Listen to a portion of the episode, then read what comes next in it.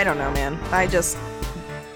in with the good vibes, out with the bad, or whatever it is. Out with the bad vibes, in with the good. Is that a TikTok?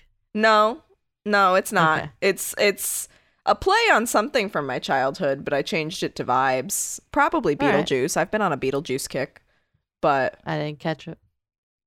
What? Anyway, I said I didn't catch it. I've seen Beetlejuice. That's what I thought you meant, was you hadn't seen Beetlejuice, and I just had to take a moment, and I was like, forget this episode. Forget any horror movies. You need to go do that. You need to take. Beetlejuice is not a horror movie. Take care of that. I would beg to fucking differ. Yeah, but we all know your threshold for horror movies. Who's to say that that's what I thought was it? I meant, have you seen the interior design of that poor fucking classic house? Horrific.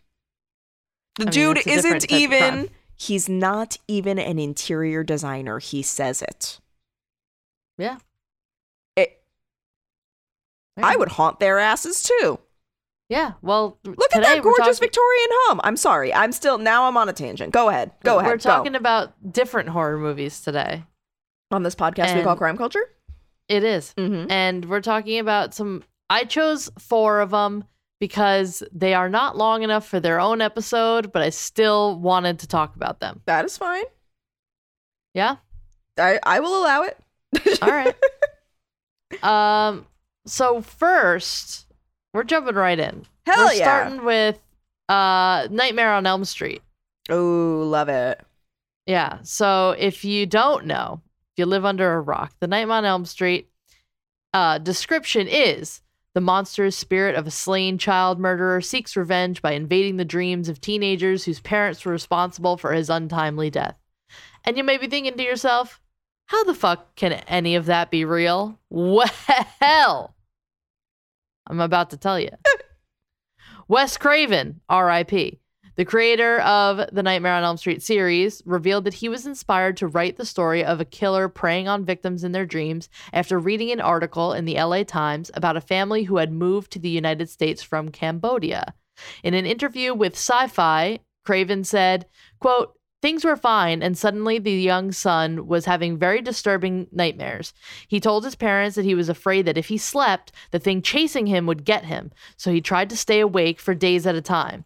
When he finally fell asleep, his parents thought the crisis was over. Then they heard screams in the middle of the night. By the time they got to him, he was dead. He died in the middle of a nightmare." Jesus. Here was a youngster having a vision of a horror that everyone older was denying. That became the central line of the Nightmare on Elm Street. End quote. Damn. Now, you can tell me, somebody will tell me I'm wrong, I'm sure. I thought that there was also something to do with that where, like, Freddy Krueger, the guy that Freddy Krueger was based on, was like a pedophile and was killed by like local parents, like a mob sort of situation. I mean, that's the story of Freddy Krueger in the Nightmare on Elm Street series. And I think in the series, he's specifically labeled as a child murderer, not a child molester. I don't think he ever did anything besides murder kids. Okay. I could be wrong. I haven't seen it in a minute, although I'm going to have to now because it's spook season. So I got to add it to the repertoire. But I wanted to look into it a little more. So I read a couple more articles, and this is like a real thing. Okay. This dying in your sleep. So Syfy notes that this myth gained popularity in the 90s without very much scientific evidence. However, in the 1980s, the CDC reported on a number of sudden deaths during sleep. These deaths were attributed to sudden unexpected nocturnal death syndrome, which is abbreviated as SUNDS. Okay. Between 1981 and 1988, a total of 117 cases were reported in which hearts stopped during sleep. Even stranger was the fact that no individuals had any prior history of cardiac events, with only one having a family history. The people affected were also predominantly people between the ages of 25 to 44 who had immigrated from Southeast Asia. And the the place where I got this info notes that the Journal of the American Heart Association posted about refugees exhibiting high levels of depression and anxiety after relocating to the States, and it's possible that the anxiety triggered night terrors, which could lead to a cardiac arrest. So damn. Once you start like getting down to nitty gritty and explaining it, you're like, okay, I guess like it can be explained by like X, Y, and Z, but still. Between like these people were between the ages of 25 and 44. That's young. Yeah, that's oh god. Yeah. That's damn. Like, I don't know. I don't like that. No. I mean, and I would venture to say nobody does, but I mean no. that's I don't know, that's creepy. Yeah, I hate that. Yeah. No. And it's just the perfect setting for a horror movie because you have to sleep. So there's no you can avoid Jason by not going to like a summer camp in the woods. You can avoid Jaws by like not swimming in the ocean. You can't avoid Freddy Krueger because you have to go to sleep. Yeah. Yeah. And you don't have control over your dreams. So whatever the fuck happens. Yeah. It's wild. That's whoa. See, I don't think I would like that movie. It's good. It's a good series. The next one seems even more improbable than somebody getting murdered in their dreams, and it is the movie The Blob. Do you know the movie The Blob? I've heard of it. Is this the one? It's like a thing that like the blob like kind of like doesn't roll, but you know what I mean? Like it like moves. Sure. It moves like an amoeba, and it just kind of like whatever is like absorbed by the blob disintegrates, and then the blob moves on. Yeah, pretty much. Okay. I'm semi-familiar. Yeah. That's really I know. The description is, in the 1958 film The Blob, a young Steve McQueen and other actors flee from a gelatinous muck that threatens to consume everything in its path. And it was an unlikely hit when it came out, and it spawned numerous re-releases, a sequel, and a gorier remake in 1988 with Kevin Dillon from Entourage and The Doors movie. Oh! Yeah. Oh! Weird. Yeah, very right? Weird. Well, the Blob's influence can even be seen in everything from Ghostbusters to James Gunn's Slither to the Mind Flayer in Stranger Things. Oh. So it influenced a lot. Yeah. But it seems like the most unlikely thing. Like if I threw out like 10 horror movies, you could be like, there's no way that this one is real at all. Well, on September 26, 1950, in Philadelphia, Pennsylvania, police officers Joe Keenan and John Collins claimed to have seen something falling from the sky. They searched the area and found a curious ooze dangling from a telephone pole, and it seemed to move on its own. When Collins reached out to touch it, which... has he ever seen a horror movie? Yeah. No. Don't you touch it. I have barely seen any horror movies, and I know you don't touch that shit. Also, you don't touch random goo. Ew. Come on, man. What if it's sticky? Yeah. Well, he reached out and touched it, and it left behind a sticky residue. See? But then it evaporated. No. That's not normal. That's not found in nature. No. That is not found in nature. We do not do that. Well, they were freaked out enough to call for backup, and that and two other officers came. So that made 4 law enforcement officials corroborating this story that just seems completely unbelievable. And there's no explanation. They gave no explanation what the origin of the substance was, or whether the officers had misinterpreted the situation, like. There wasn't too much explanation after that. No. It was the 1950s. How were their records? Exactly.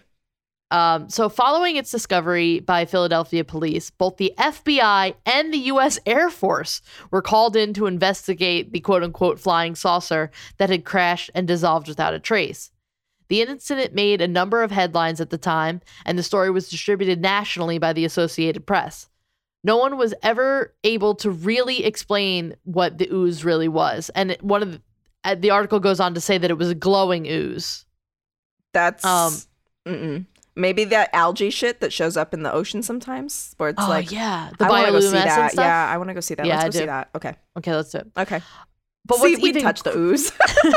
Yeah, right. I'm the first to, I'm at the beginning. I'm not even, I don't make it through the whole horror movie. So I'm at the beginning before the the opening credits even happen. Yeah, before we're so fucked. We're Drew Barrymore. No, we're the two people that die before the the character is even introduced. That's what I'm saying. We're Drew Barrymore. Yeah, we were the ones who died 3 summers before. Oh, okay. So what is even crazier than the Philadelphia story is that it wasn't the only event of this happening.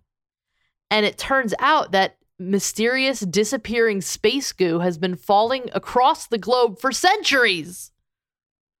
What? Yeah, it's a phenomenon known as poudre serre, which is Welsh for rot of the stars, which new band name I call it. Yes. Rot of the stars. That's love incredible. It. It was given this name all the way back in the 1600s and has reoccurred sporadically throughout history. Notable incidents hit Tasmania in 1996 and Scotland as early as 2009. Oh, shit. Relatively recently. Yeah, that's recent. Yeah. That's too recent. The earliest sightings were in the 1400s, and these blobs, also known as star jelly, earth stars, and star slime, have been associated with meteorite showers. And they were originally alleged to be basically melted space rocks, which is still pretty fucking cool. That's, I mean, I would touch that. Like, yeah. I feel like it keeps going back to would you touch it? Yes, I would. Yes. That's some cool shit. But now tying it back into the movie. So in the mid-1950s, former vaudevillian and film distributor Jack Harris, he was eager to break into producing, and he wanted to create a really cool movie monster, but was having a hard time coming up with a hook that isn't super played out and done a million times. So he asked his friend, who was another person from Pennsylvania, Irvine H. Milgate, for help in coming up with a cool original space monster. Space monster, just monster. So they had a middle of the night phone call, which I can imagine had a lot of devil's lettuce playing in it. They ended up coming up with this basic story of a meteorite and mysterious space jelly that crashes down outside of Philadelphia. Mm-hmm. So Harris and Milgate and the screenwriters they eventually brought on, Kay Lineker. Sure. And Theodore Simonson, they all said that they had no prior knowledge of the Philadelphia incident with space goo. Mm-hmm. But it's kind of hard to believe that they didn't draw inspiration from the event. The blob's discovery and description matches the real life one, even down to the purplish color that they found. And the blob was filmed on a soundstage in Valley Forge, which is in Pennsylvania. It was written and starred mostly Pennsylvania locals who would have remembered everything that happened just a few years prior. I mean, like I said, this was a national story. It went to the Associated Press. It was a pretty big deal when it first happened. So to say that it wasn't inspired by these real events is kind of a little bit of a lie. Yeah. Damn. Yeah. We're blazing through these. But all right. Do you want me to vamp a little bit more? Hello, my Haley. Hello, my honey. Hello, my ragtime gal. No. Okay. No, she wants me to stop. I got something for the end. So the next one is Hostel. It's me. So we're getting into some dangerous territory here. Okay, wait. So are you saying the movie is called Hostel? Yes. Do you not know of the movie Hostel? Yeah, I've never heard of this one. The other two that we've heard so far, I'm familiar. But Hostel is new territory for me. It does not sound like my kind of movie. Not so fluffy and cute and rainbows and sunshine. Have you heard of Saw? I'm quite aware of Saw. It's not on my list, but I think it's worse. Oh, great. It's torture porn, pretty much. Oh, Oh, fuck. It's basically what started the torture porn like genre in the US, at least. I know there's been a lot more in Japan and Italy, and there's a whole history of horror. Can't it ever be like cuddly animal porn? Can't we make movies about that where somebody just like gets in a pile of puppies for an hour and a half? Can I star in that movie? I know. I should. No. Me. It's about me. No. The go mean mug I just got. Well, now I'm going to destroy your entire life by telling you the description of Hostel because wonderful. You clearly have no knowledge. So, great. I would like to continue on that path, but I guess not. Too fucking bad. Well, best friends Paxton and Josh are backpacking across Europe after graduation. Fucking white ass privileged motherfuckers. That's some rich shit. Yeah. Along with newly befriended fellow backpacker Ollie, the two are told about a Slovakian hostel filled with beautiful women that few tourists know about. The group decides to change their plans and head to Slovakia instead. When they arrive, they find out the seemingly charming hostel is anything but. Dun, dun, dun. Turns out it's a front for a twisted torture enterprise that allows wealthy sickos the chance to murder guests in whichever way they like. Oh! I'm never staying in a hostel, hotel, or Airbnb ever again. Well, I wasn't going to go into it, but Slovakia had a huge problem with this movie coming out because it really painted their community in just a terrible light, saying we have beautiful hostels that accommodate all of our guests in beautiful ways and don't murder people. And, I wonder if it affected their tourism. I bet it did. I mean, I didn't look too deeply into it, but I've watched enough of those horror movie countdowns and everything where they talk about the behind the scenes of the movies, and I know that Hostel got some healthy pushback from Slovakia. But regardless, the film grossed over $80 million worldwide with an estimated budget of only $4.8 million. And it has two sequels. Oh, shit. Yeah. It's an Eli Roth movie. Oh, see, I do like him. I do think he's very talented. Yeah. For all the movies that I haven't seen. But he was great in Inglourious Bastards. Yeah. Yeah. But can you believe that this is based on a true story? I'd like to not believe because, again, never staying anywhere but my home ever again. This is another one that I kind of wish there was more information on it, but he really only gave he gave a couple interviews about the backstory of it, but they're basically, he just rehashes the same story multiple times. So, like I said, Eli Roth, he's the film writer, producer, and director, and he says the idea came from a very creepy encounter that he had with a certain website. Mm-mm. Yeah. Stay off the internet. Turn this off. Yeah. Specifically referencing his interview with Dread Central, he said, quote, "It started with a conversation with Ain't It Cool News' Harry Knowles. Harry and I were talking about sick stuff we'd seen on the internet, like the guy in Texas who set it up so that you could control a gun and hunt lions and wild game online. The FBI had shut this guy down. I think his legal defense was that he was making it so handicapped people could hunt too. It was so fucked up. I thought, Jesus, why wouldn't you just put a human being in a room?" And Harry said, "Well, actually, I found something like that." And he sent me a link to this site where you could go to Thailand and for $10,000, walk into a room and shoot somebody in the head. Oh! Yeah. The site claimed that the person you were killing had signed up for it and that part of the money would go to their family because they were so broke and they were going to die anyways. It was to give you the thrill of taking another human life. End quote. That's fucked up. Yeah. I mean, if you really think about dark web stuff, it doesn't seem that crazy that something like that could exist. I mean, but it is literally fodder for a horror movie. Yeah. Yeah. That's setting it right up. I mean, sometimes, yeah, reality is a little bit scarier than the movie land, but yeah, that's going a bit far. Well, but we didn't have to drag Slovakia into this. I will agree. Yeah, right. He could have just did it in like a nondescript, like in America, in like just somewhere, yeah.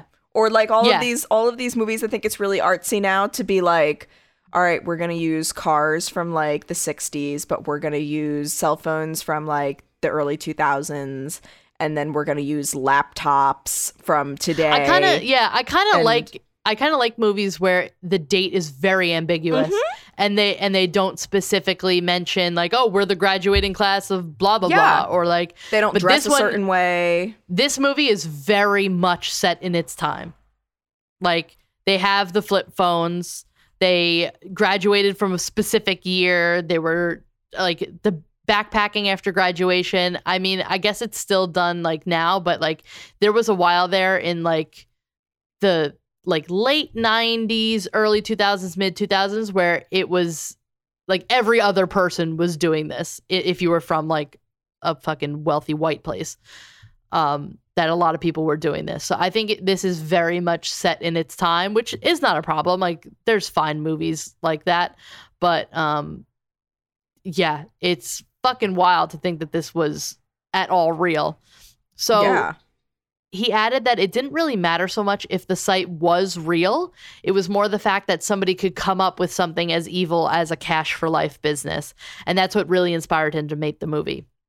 He imagined a person with so much money that it means nothing to this type of person, that somebody would be so numb from their own wealth that they'd consider seeking the thrill that you can't get from sex, drugs, alcohol, and they'd want to be able to murder somebody without any consequences. It was then that the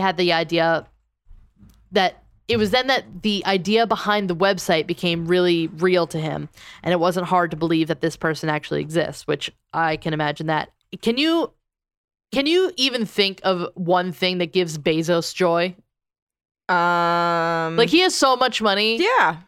How could he find joy in a day? Like he has to be like, have you ever, allegedly, not like, have you ever, but this isn't alleged. Do you know how fucking soul sucking it is to have to do your taxes? Yeah, it is. Yeah. There you go. He saves a fuck ton of money on shampoo and he doesn't have to do his taxes. I'd be happy as a clam. No wonder he can afford all that filler. Yeah. And he's so mad. He wants to go to space so bad. Let him. Bye. Yeah, but bitch, he must whip puppies in the street because like I can't see him, or in private, or both.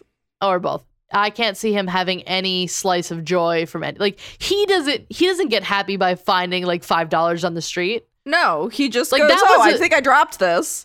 That was a story my mom told me the other day. She's like, I found $5. I was like, oh my God, that's awesome. I found $5 on the street in Manhattan like 5 years ago. I am still riding that fucking high. And like also still justifying spending $5, being like, well, I found $5 that one time, so it's not like I'm really spending my own money. 2 weeks ago, I found a 20 in a pair of old jeans. Oh, that's the best. Even right? Even if I find like a fucking dime or a penny on the, I'm like, ooh, look. Well, I think that's a Gary Gulman joke that he was talking about how, I think at the time the joke came out, this will date it, that Bill Gates was the richest person in the world. And he was like, for Bill Gates to get the same joy that I get when I find a 20 in an old coat, he would need to pull out like a $10 million bill. And you don't forget $10 million in an old coat. It's it. Oh, I wish someone would. And I wish I could just pick up that coat. That did happen to me once where somebody gave me, they were very wealthy, and they gave us like some like hand-me-down clothes. And we found money in the pocket of like the jeans or the jacket or one of the things. And the mom was just like, just keep it. And I was like, I wish... What? What? To be that rich. Oh, she was the same woman who gave my sister and I, I'm talking bags upon bags upon bags of clothes from Express, which at the time we could not afford clothes from Express. Express was our like Gucci and Prada. And she gave us these bags because she was like, you can have these, and none of them fit us. That was the thing. It was for her like younger kids for back to school. And She was like, these are all the things that they didn't like, and I do not have the time or energy to take them back. So if you girls take them back, you can take all of the money that comes back and just buy whatever you want. Well, damn. Well, damn indeed. Like, it was like $400 worth of stuff, Haley. And she's not even as rich as Bezos. Can you imagine? I mean, would she go to fucking Thailand and shoot somebody in the head? No, she'd probably go to Thailand for like a vacation though. Like they haven't, but like they could if they wanted to. Yeah. Well, just to round this part out, when asked again about the website, Eli Roth said, quote, the site itself was real, but you had to give credit card information. And I was at the point where I wanted to do a documentary about it, which I would have fucking loved. And it's like, to get any further, I would have to give my personal information. And I figure these people kill for a living. I'm not going to find out. Yeah. No, I'm with you. Yeah. And when I say I would love a documentary on it, I find this topic extremely interesting. It's one of those things that it's like the psychology behind it, and the kind of person that would do something like that, and also host something like that, and be as bold as to have like a customer facing website about it. Yeah. Yeah. Like, that's fucking wild. I would like to see the documentary, but I understand his hesitation on not wanting to give personal information. Yeah. Yeah. But yeah, that's Hostel. It was partially based on a real story, or a real concept, I should say. Yeah. The next one is, it's my last one, but it is the opening scene of It Chapter 2. So I'm going to go into a little bit of detail. I can't guarantee that everyone has seen it or read it, so I'll kind of describe the scene itself. This is a trigger warning. We're going to talk about a hate crime against the LGBTQIA plus community. Mm-hmm. So be prepared. Great. So in the opening scene of the second It movie, we meet Adrian Mellon at a carnival in the infamous Derry, where it is set. Mellon is joined by his partner, Don Haggerty, who's a Derry local who Mellon met and stuck around with after leaving his hometown of Portland. The couple happily enjoys the carnival, but it's made clear very early on that the town carries a violent homophobic attitude with the introduction of teens Webby Garreton, Stephen Bischoff Dubé, and Chris Unwin. The thugs approach the couple after seeing them kiss, and Unwin spits on the ground in front of Mellon and Haggerty before Webby intervenes to further intimidate them. Mellon and Haggerty then leave the carnival, but as they walk across the bridge, they realize they are being followed by the three teens. When Mellon turns to confront the group, he's assaulted. What makes things worse is that we then discover that Mellon is asthmatic, and he hopelessly reaches for his inhaler. Mellon is then thrown over the bridge and sent floating down the river as the three bullies flee the scene. Haggerty wastes no time in pursuing Mellon in the hope of rescuing him. That's when we see Pennywise as he lifts Mellon's flailing body from the rapid currents of the river, only to bite part of his rib cage clean off as Haggerty watches in despair and horror. Oh, what the fuck? Yeah. Fuck so, a clown. God damn. Oh my God. This is the opening scene of the second It movie, and it's also at the point where in the book where they show that, I believe it's when they show that Pennywise is back after 27 years, I think. So sadly, Mellon's character was inspired by real life Charlie Howard, who was a New Hampshire born gay man who became a victim of murder in 1984, just a few years before King published the novel.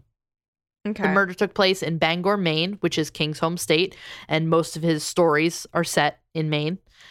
And the circumstances of the murder are almost identical to how it's depicted in the book, minus Pennywise. Mm-hmm. Howard and his boyfriend, Roy Ogden, were attacked by three homophobic teenagers, Sean Mabry, James Francis Baines, and Daniel Ness.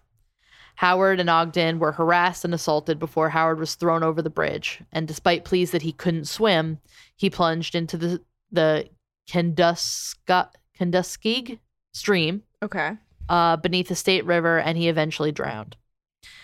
In 2014, Bangor Daily News article reports that Ness, 17, Mabry, 16, and Baines, 15, eventually told police that they were on the hunt for an Efsler to hurt. The boys ultimately pleaded guilty to manslaughter in October 1984. And according to a local report, they were sentenced to Maine's only juvenile prison for, quote, an indeterminate period ending no later than February 28th, 1988. Okay. So King said of the crime, quote, at the time I started writing it, the Howard murder had just happened. It was fresh in my mind and fitted my idea of Derry as this place where terrible things happen. And maybe needless to say, I was outraged. It was a hate crime, end quote.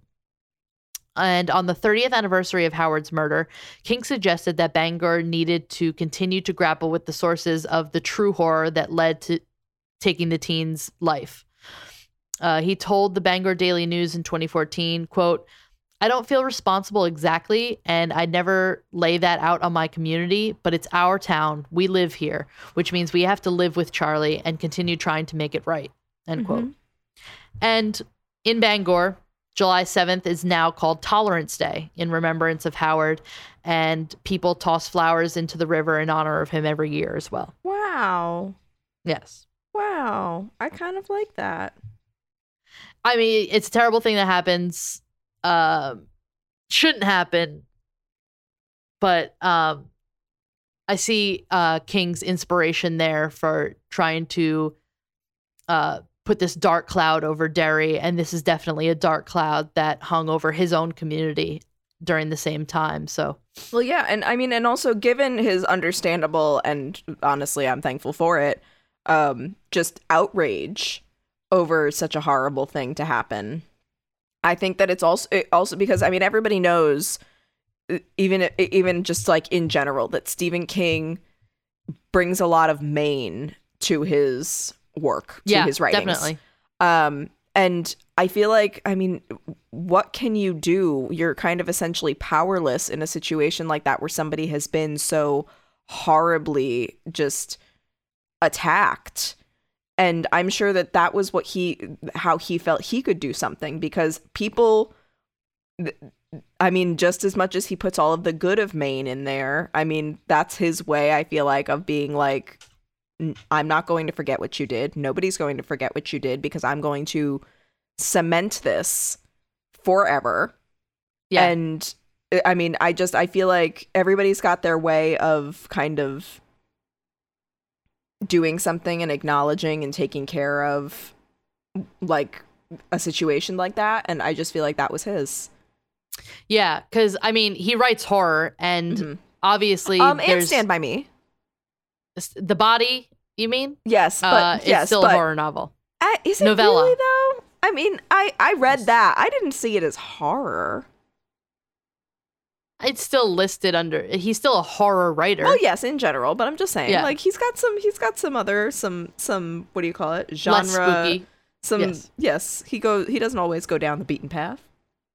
But I would say a horror writer, obviously there's nothing more horrific than things like that can happen in real life. Yeah. So putting that into the novel really does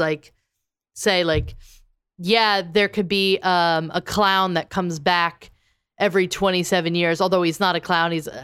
We have an episode on it, but it's too confusing. He's like maybe a entity, but also a spider, and then there's lights. There's alien shit going on. And there's a turtle that is in control of the universe, and kids have sex in a drain pipe. I don't know, man. There's a lot of shit going on. Stephen King was coked out of his mind. There was a lot of cocaine. Yes. Yeah, I was going to say, there was a lot of cocaine happening. But it's also a way of getting it out in the news. Here's this famous writer. He's going to be interviewed about his books, and he has the opportunity to say, this is based on a true part, and that's going to circulate, like the articles I found regarding this, that it, especially with the movie that came out, and this is depicted basically shot for shot from the book to the movie. it really, it brings it to the forefront and it makes people talk about it. Yeah, that's kind of what I was getting at. Yeah. Yeah, you're shrouding it in this way of saying like, oh, this is a pop culture thing. This is a movie based on a book. Well, this event is real. And then that makes people look into it, much like I did. And now I'm giving it to all of you. Yeah. You're spreading it to more people, and that was his whole intent, was to never let this be forgotten, never let somebody get away with it like that. And you've got people who can bring, you've got lawyers who can bring people to justice, and this is his way of bringing justice to that poor person. Yeah.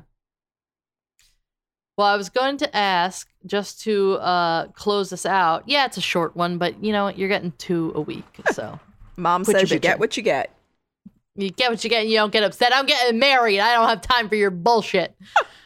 I was going to ask you, just to close it out, if you knew of any like short one-line horror movies that were like vaguely based on true events. Mm-hmm. Because obviously like kind of the whole premise of the podcast is to bring you like a long case that inspired something. But like these are just like little bitty short ones. Little bitty ones. Or is there a horror movie or thriller or something that you would be terrified to find out is vaguely real? Cloverfield. That's a big fucking nope. Because I can't think of any crime ones off the top of my head, I'll be honest. What's that one? Us. Wouldn't like that. Would not enjoy that. If I see my fucking twin show up anywhere, I'm out. That's it. Well, those are more like paranormal ones, which I don't even mind. Kill. Yeah, I mean, there's still horror, but I still think like there's horror that is supernatural and paranormal, which is like the monsters and the ghosts and the all that sort of stuff. There's like the demonic, there's possession movies, which are like, I believe, their own category. Mm-hmm. But then there's the ones that like they could be real. Like there's no paranormal in it. It's just people being pieces of shit. I mean, this is more from a personal standpoint, but something that always kind of chilled me to the bone was, I know we kind of we mentioned it earlier for another reason, but Scream. How it was her boyfriend and her boyfriend's friend, her friend, that are doing all of these things, and that she had like no fucking clue. Like the fact that could be any one of us is terrifying to me. Yeah, like that's some fucked up shit. And like, and then knowing that, watching it back again, and knowing that like these people, the last ones that they saw before they died were their friends. Yeah. And to know, to have that like sinking realization that, oh shit, like that's my friend. Or and then there's future ones where it's like one of them's like her like long lost brother, that your family could be capable of doing something like that.